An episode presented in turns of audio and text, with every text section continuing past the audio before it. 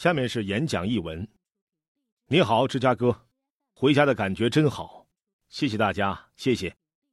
好的，请大家落座。电视正在直播我们呢，看来我的确是个跛脚鸭总统，所以都没有人听我的指示。好了，大家都坐下吧。同胞们，过去几周，米歇尔和我一直为收到的祝福而感动。今晚轮到我来表达谢意了。无论我们意气相投还是意见相左，我同你们的那些对话，我的同胞们，那些在客厅中、学校里、农场上和工厂车间。那些在餐桌旁和遥远的军事哨所的对话，是令我保持真诚、充满斗志、一路向前的动力。每天，我都从你们身上学到东西。你们使我成为一个更好的总统，你们使我成为一个更好的人。我在二十出头的时候第一次来到芝加哥，我仍然在试图探寻自我，寻找人生的意义。我最初就是在离这里不远的一个街区，在一个被关闭的钢厂旁边，开始同一个教会组织的工作。我就是在这里的街道上见证了信仰的力量，见证了劳动者们面对生活中的挣扎、失落，仍然坚定的保有沉静的尊严。哈，我不能这样做。就是在这里，我明白了，只有普通人参与其中，真正的变革才会发生。他们聚集在一起，要求变革。在做了八年的总统之后，我仍然坚信这一点。这不仅仅是我的信仰，这也是美国精神的核心。我们自我治理的大胆实验，这是我们坚守的信念：人人生而平等，造物者赋予我们不可剥夺的权利，包括生命、自由和追求幸福的权利。我们坚信这些权利不言自明，但是我们同样了解这些权利不会从天而降。我们相信。人民通过民主体制能够组建一个更完美的联盟，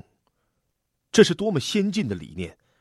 我们的开国先驱们赐予我们最伟大的礼物：通过汗水、努力和想象力去追求个人梦想的自由，同时携手奋斗去承担更广泛的责任，建设服务大众的美好未来。二百四十年来。我们的国家对公民使命的召唤赋予每一代人工作和目标，这召唤引领爱国者们推翻暴政，选择共和；引领开拓者向西部进军；引领勇敢的奴隶们建造通向自由的地下铁路。这召唤也吸引着移民和难民们漂洋过海，渡过格兰德河。这召唤让女性争取自己的投票权，给予工人们组建工会的力量。这就是为什么战士们在奥马哈海滩和硫磺岛上浴血奋战，在伊拉克和阿富汗中血染疆场。这也是为什么从塞尔玛到格林尼治十强的民权运动先驱也愿意献出自己的生命。这就是为什么我们说美国是独一无二的，并不是说我们的国家从一开始就完美无瑕，而是我们显示出我们有能力为了使生活更好而做出改变。让追随美国梦的人拥有更美好的生活。是的，我们所取得的进步并不总是对所有人都公平。民主的事业总是艰难的，充满争议的，有时甚至要付出鲜血的代价。有时候我们感觉前进两步又退后了一步，但在一个大的历史跨度上观察，美国始终在不断前行。我们不断发展的立国信条的影响，会逐渐感染和激励越来越多的人，而不会只局限在一少部分人身上。如果我在八年前就告诉你们，美国会走出衰退，重振汽车工业，实现历史上最长时间的工作增长；如果我告诉你们，我们会同古巴建立新的外交关系，不用一枪一弹便令伊朗停止核试验，消灭九幺幺的幕后主使。如果我告诉你们，我们会为同性恋者赢得婚姻平等的权利，保证额外两千万百姓获得医保的权利；如果我告诉你们所有这些，你也许会说，我们的目标定得太高了，但是我们做到了，这是你们的成就。你们就是变革本身，你们回应了人民的希望，因为你们，美国从各个角度都变成了一个比我们开始的时候更美好、更强大的国家。十天后，世界将再一次见证我们的民主进程中一个重要的时刻：权力在自由选举选出的总统之间和平交接。我已向当选总统特朗普先生做出过承诺，我的团队将会尽力保证工作平稳过渡，正如当年布什总统协助我进行权力交接一样，因为我们有责任保证我们的政府有能力应对我们面临的诸多挑战。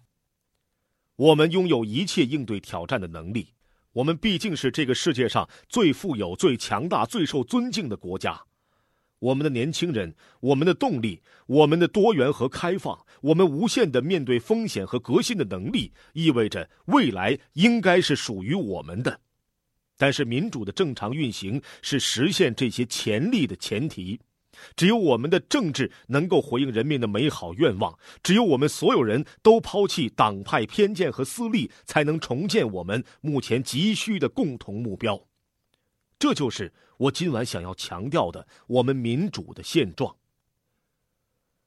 我们的开国元勋们曾经讨论过，民主并不强求一致，他们之间也彼此争执不下。但是最后，他们懂得妥协，他们期待我们也学习他们的榜样。不过，他们知道民主要求基本的团结意识，即使我们有诸多分歧，但是我们的根本利益是一致的，荣辱与共。曾经有一些历史时刻，我们的团结受到威胁。本世纪初，我们就面临这样的时刻：一个不断收缩的世界，不断加大的不平等，人口结构的变化和恐怖主义的幽灵。这些力量不仅是在挑战我们的安全和繁荣，同时也是在挑战我们的民主。我们如何应对这些针对民主的挑战，会决定我们对孩子的教育、创造就业和保护我们的祖国。换言之，这将决定我们的未来。首先，我们的民主正常运作的前提是每个人都能在经济发展中享有同样的机会。好消息是，我们的经济又重新恢复了增长，工资收入、房产价格、退休基金都在增长，贫困率下降的同时，富有阶层在缴纳更多的税款，股市屡创历史新高，失业率接近十年来的最低点。没有医疗保险的人数从来没有这样低过，而医疗保险费用的增长率处于五十年来的最低水平。而正如我之前所说，如果有新的医保方案显示可以比我们目前做得更好，以更低的成本覆盖更多的人群，那么我一定会公开支持这一方案，因为我们服务公众的根本原因是为了让人民的生活变得更好，而不是为了政治争斗、贪功邀赏。尽管我们取得了很多实质性的进步，但我们知道这些仍然不够。当少数人的繁荣是以牺牲多数中产阶级的利益、切断底层人民社会进阶的途径为代价时，我们的经济就不会运行正常，增长也不够迅速。这既是经济上的道理，同时制度化的不公也在侵蚀我们的民主。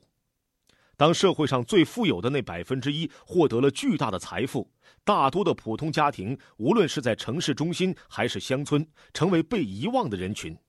当失业者、餐馆的服务员、医疗行业的从业者勉强维持生计，为付账单发愁，因而认为这个社会制度被有权势的人操控时，社会上愤世嫉俗的情绪和政治上的极端分裂将难以避免。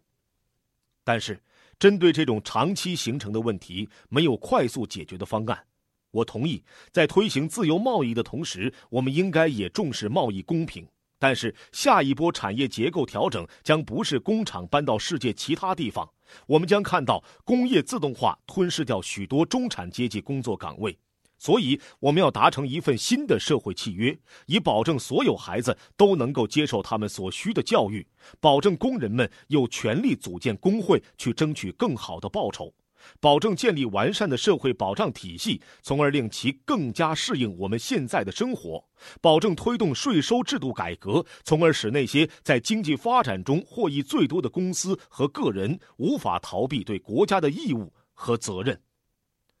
我们可以就如何实现这些目标进行讨论，但是我们不该对这些目标本身有所争议，因为如果我们不能为所有人创造平等的机会，那些阻碍我们进步的不满和愤懑只会愈演愈烈。我们的民主还面临着第二种威胁，这种威胁同我们国家的历史一样古老。在我当选总统之后，有一种说法称，我们已经彻底消灭了种族歧视。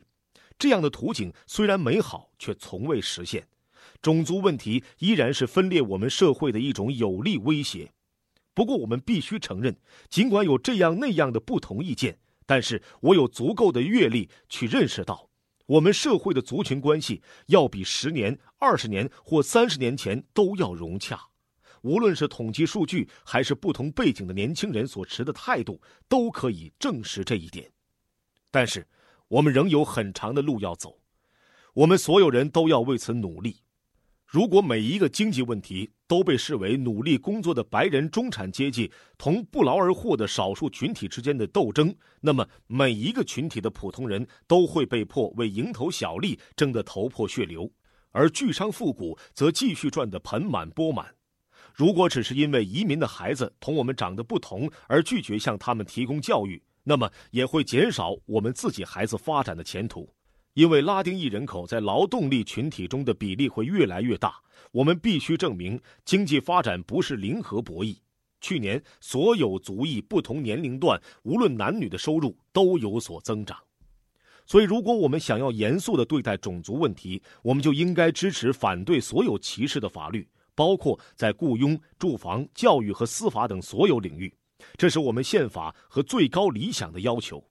但是，仅仅依靠法律是不够的。我们也必须转变观念，当然，这种转变不会马上成为现实。如果想让我们的民主制度继续在这个多元的国家中持续发挥作用，我们每个人都应该像那位伟大的小说人物安提克斯·芬奇说的那样：如果你真的想理解一个人的感受，那么你必须学会设身处地的思考。对于黑人和其他少数族裔群体来说，必须将我们为正义而奋斗的努力同其他群体联系起来，放在一起考虑。这些群体不应该只局限于难民、城市贫民和变性人，也应该包括那些表面上有特权，但其实生活也因为经济、文化和技术变革受到冲击的白人。我们应该学会关注和倾听。对于白人而言，这意味着我们要承认奴隶制的影响和“黑鬼”这个词不是在六十年代就一夜之间消失了。当少数群体发出不满的声音时，他们不是为了逆向歧视或在搞政治正确；当他们发起和平示威时，他们不是在要求特殊对待，他们只是在要求开国元勋们承诺过的平等对待。对于土生土长的美国人来说，这意味着我们要认识到。今天那些对于移民的偏见，当年同样曾经被用来针对爱尔兰人、意大利人和波兰人，说他们将摧毁美国核心价值。然而，我们却看到，美国并没有因为这些移民而衰弱。这些移民认可美国精神，他们令美国变得强大。所以，无论我们各自的处境和出身，我们都应该更加努力。我们都应该认识到，每一个公民都同我们一样热爱着这个国家。同我们一样努力工作、重视家庭，他们的孩子也像我们的孩子一样充满好奇、充满希望，并且值得我们爱护。当然，要做到这一点并非易事。对太多人而言，躲进我们自己的小世界更加安全。无论是邻里、大学校园、教堂，或是社交网络，在安全地带周围尽是和我们相像、立场相近，并且从不挑战我们观点的人。不断升级的党争，不断扩大的经济和地域方面的狭隘情绪，越来越多只会迎合特定观众的媒体，这些都令割裂的社会显得自然甚至不可避免。于是，我们在自己的小世界里感到越来越安心。于是，我们开始只接受符合我们口味的观点，无论这些观点正确与否，而不是接受那些基于事实的观点。这样的趋势构成了对我们民主的第三类威胁，但是政治是一场有关理念的争斗，我们的民主设计便是以这样的精神为基础的。在一场健康的辩论中，我们为不同目标划分了优先次序，继而制定了实现他们的不同方案。但是如果没有对真理底线的坚守和接受新鲜思想的意愿，如果我们不愿承认我们对手的观点也许是正确的，不承认科学和理性的重要性，那么我们便不能实现真正的沟通，不能相互妥协达成共识。不正是这些因素使人们对政治感到失望的吗？一个政客自称出于减少赤字的考虑，反对增加学龄前教育的支出，却在削减企业税的时候对赤字闭口不谈。当对本党的腐败视而不见，有什么资格去攻击对手党派的腐败？这样的行为不仅是不诚实，而是自我毁灭。正如我母亲常说的那样：“不是不报，时候未到。”必须马上行动，迎接气候变化的挑战。仅用了八年时间，我们对进口石油的需求就减少了一半可再生能源的产量也翻了一倍，并主导签署了能够拯救地球的世界性的气候协议。但是，如果不采取大胆的行动，我们的孩子将没有机会再讨论气候变化问题是否存在，他们将忙于应对气候变化带来的各种后果。更多的环境问题，更多对经济的阻碍和一波又一波躲避气候灾难的气候移民。现在我们能够并且应该讨论应对气候变化问题的最佳方案，而单纯的否认问题的存在，不仅是对后人的不负责，而且也是从根本上背离了我们开国元勋创新与解决实际问题的精神。而这一精神是我们国家精神的核心。这一起源于启蒙时代的精神，使我们国家成为经济大国。这种精神被莱特兄弟的飞机和卡纳维拉尔角的航天飞机所承载。在这一精神的启发下，我们治愈了疾病，将智能手机放进了每个人的口袋。正是这种崇尚理性、进取、认为权力应高于权力的精神。引导我们在大萧条时期拒绝了法西斯和专制的诱惑，引导我们在二战后同其他民主国家一起建立了战后秩序，而这种秩序不是基于军事力量和爱国主义，而是基于原则：法治、人权、宗教自由、言论自由、集会自由和新闻自由的原则。这一秩序现在正经受挑战，挑战首先来自于打着伊斯兰旗号的狂热恐怖分子。其次，来自于将自由市场、开放民主和公民社会视为威胁的外国独裁者，这样的挑战比汽车炸弹和导弹对民主的威胁更大。他们带来的威胁源于对变化的恐惧，对不同外表、言论和信仰的恐惧。他们反对能够让当权者承担责任的法治，排斥意见者和自由的思想。他们认为人世间的真理是非最终都可以由刀枪、炸弹和宣传机器来决定。在充满勇气的军人、情报和执法机构以及支持我们军队的外交人员的努力下，过去八年中没有外国恐怖组织能够在美国境内成功策划和发动恐怖袭击。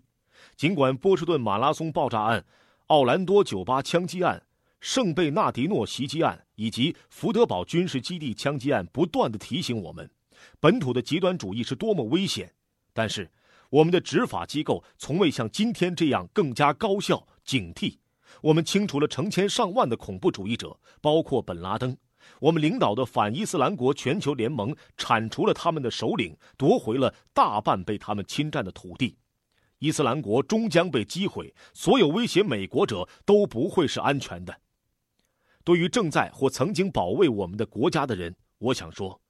担任你们的总司令是我一生的光荣。我们每个人都应该向你们表示最真挚的谢意，但是不能仅靠武装力量来维护我们的生活方式。如果我们屈从于恐惧，民主就会变质。因此，作为公民的我们，应该保持对外来侵犯的警觉，应该保卫我们的那些核心价值观不受外来影响的侵害。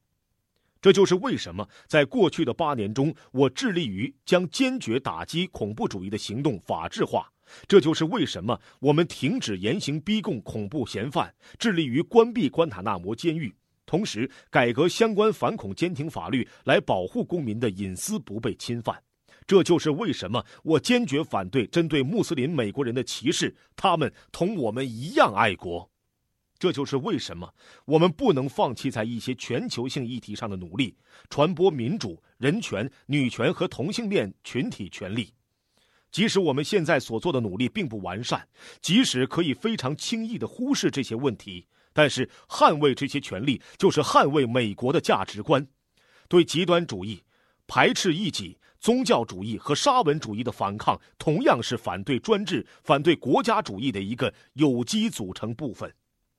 如果自由和法治在全球范围内退缩，那么国家间的战争和内战的风险便会增加，最终我们的自由也会面临威胁。所以，我们应该保持警觉，但不需要感到恐惧。只要在战斗中我们不违背宪法和我们根本的价值观，企图滥杀无辜的伊斯兰国就永远不能战胜我们。俄罗斯这样的对手也不可能在国际影响上同我们匹敌，除非我们背叛了自己的价值观，变成一个欺凌周边小国的强权。这也就引出了我最后的一个观点：如果我们把民主视作理所当然之时，便是它受到威胁之时。我们所有人，无论属于哪个党派，都应该投身于对民主制度的重建中。当我们的选举投票率处于发达民主国家中最低水平时，我们应该令投票程序变得更简单，而不是更复杂。在民众对体制缺乏信任的时候，我们应该减少金钱对政治的侵蚀和影响，坚持公正透明和反对政务腐败。当国会运作低效时，我们在重新规划议会选区时，应该帮助议员们回归常识，而非转向极端。但是要记住。所有这些目标都不会自己实现，所有这些都取决于你我每个人的参与，取决于无论政治风向如何变动，我们都能够勇于承担公民责任。宪法是给予我们的无价之宝，但是宪法只是一张纸而已，是我们人民通过参与，通过我们所做的选择和我们结成的联盟，赋予了它力量和意义。我们是否坚守自由，是否尊重并贯彻法治，取决于我们自己。我们并不是一个脆弱的国家，但是我们通向自由的旅程要靠我们自己争取。乔治·华盛顿在他的告别演讲中提到，自治是我们安全、繁荣和自由的支柱，但是会有许多力量极力让我们放弃这样的思想，动摇我们的信念，所以我们要格外努力保卫着真理。正如乔治·华盛顿在他的告别演说中说的那样，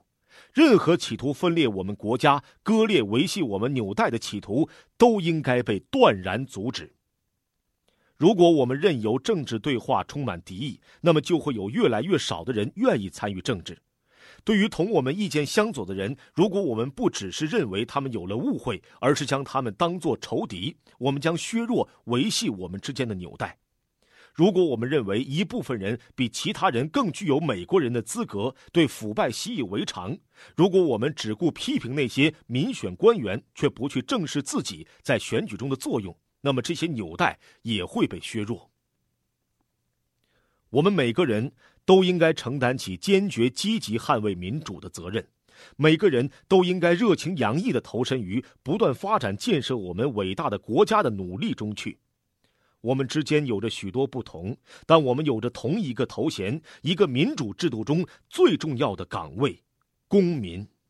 你看，这就是我们民主所需要的。它需要你的参与，你的参与不应仅限于选举和影响你切身利益的事情，你的参与应该贯穿你的一生。如果你已经厌烦了同互联网上的陌生人争论，试一试同生活中的人交流吧。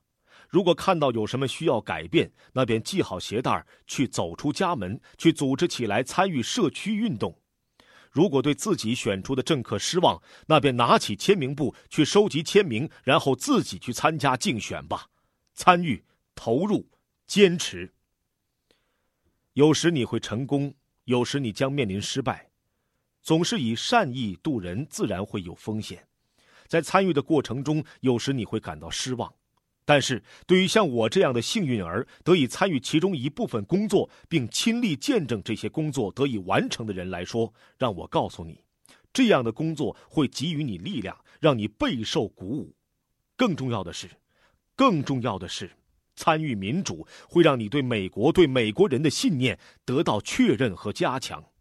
我的信念无疑也被加强了。这八年，我曾看到年轻的毕业生和刚毕业的军校士官们洋溢着希望的脸庞；我曾同失去亲人的困惑的家庭一同悲伤；我也曾在枪击案之后，在查尔斯顿教堂中感受到上帝的荣光。我看到我们的科学家帮助一个瘫痪男人重获知觉，让受伤的士兵恢复行走。我曾看到地震后，我们的医生和志愿者们开展重建工作，遏制流行疾病的蔓延。我曾看到很小的孩子用行动和宽容提醒我们帮助难民的责任。维护和平的责任，更重要的，彼此爱护的责任。多年前，我在离开这里不远的地方，从普通人身上获得的参与民主的信念，获得了难以想象的巨大回馈。我希望你也将有这样的收获。今晚在现场和电视机前的朋友们，你们其中有许多人在二零零四、二零零八和二零一二年我胜选的时候也在现场。你们可能不会想到，我们竟然获得这么多胜利，我也很难相信。米歇尔，米歇尔·劳芳·罗宾森，这个来自芝加哥南区的女孩。在过去的二十五年里，你不仅是我的妻子，我孩子们的母亲，同时也是我最好的朋友。你从未要求过担任第一夫人的角色，却把它演绎出自己的风格，优雅、顽强且带着幽默感。你将白宫变成一个欢迎所有人来的地方。年轻一代因为有你做模范而将人生的标准定得更高。你让我感到骄傲，你让整个国家为你感到骄傲。玛利亚和萨莎，在一个极为特别的环境中，你们成长为两个出色的女性。你们聪明、美丽，更重要的是，你们善良、体贴，对生活充满激情。你们对外界的巨大观众应付自如。在我一生中所取得的所有成就中，养育了你们这样的女儿，是最令我自豪的。乔·拜登，从斯坎顿一个顽皮的孩子，成长为特拉华州之子。选择你做搭档是我被提名后做出的第一个选择，也是最好的选择，并不仅仅因为你是一位成功的副总统，而因为在我们共事的过程中，你成了我的兄长。我们爱你和吉尔如家人，你们的友谊是我们生命中最为宝贵的财富。我出色的部属们，过去八年中，有些人还不止八年，我从你们身上汲取能量。我每天都尽量将从你们身上获得的爱心、正直和理想主义传给其他人。我见证你们成长、结婚、生子，并开启人生新的旅程。当情况变得艰难、令人沮丧，你们也没有被华盛顿的习气所污染，从未愤世嫉俗。如果有什么比你们已经取得的成就更能让我感到自豪，那就是你们在未来会取得更大的成就。还有你们。每一位搬到陌生小镇的社会活动人士，每一个热情招待他们的善良家庭，每一个敲门助选的志愿者，每一个第一次投出选票的年轻人，每一个参与到艰苦的由我倡导的变革运动中的人，你们是最好的支持者和志愿者，我对你们永远心怀感激。是你们，是你们，改变了这个世界。这是为什么？我离开这里的时候，对我们的未来更加乐观，因为我们不仅改善了那么多美国人的生活，我们激励和启发了更多的美国人，尤其是那些年轻人。我相信你们会改变这个世界，你们会踏上征程，去追寻更伟大的事业。你们知道吗？这一代成长起来的年轻人毫不自立，充满爱心，有创意，热爱这个国家。我曾在祖国各地都看到你们的身影，你们信奉一个公平、正义、包容的美国。你们知道，不断的变化是美国的特质。我们不应惧怕，反而应该勇敢面对。你们将承担起未来艰苦的民主建设工作，你们很快就会超过我们这一代。正因如此，我相信未来会因为你们而变得更加美好。我的同胞们。为你们服务是我毕生的荣幸，我会就此停下来。事实上，在我的余生中，作为一名公民，我会一直在这里同你们并肩站立。而现在，无论你是一个年轻人，还是有一颗年轻的心，我作为总统有一个最后的请求，一个同八年前刚刚就任时一样的请求。我请你们保持信念，不是我能带来变化，而是你们自己。我请求你们坚持开国文献中传达的那些信念，坚持那些奴隶和废奴主义者低语过的信念，坚持被移民拓荒者、民权斗士们歌咏过的信念，那些将星条旗从硫磺岛的战场一路插到月球表面的爱国者，曾令这信念更加巩固。一个在每一个还未开始书写自己故事的美国人胸中的信念。是的，我们能够；是的，我们做到了；是的，我们能够。谢谢，上帝保佑你们，天佑美利坚。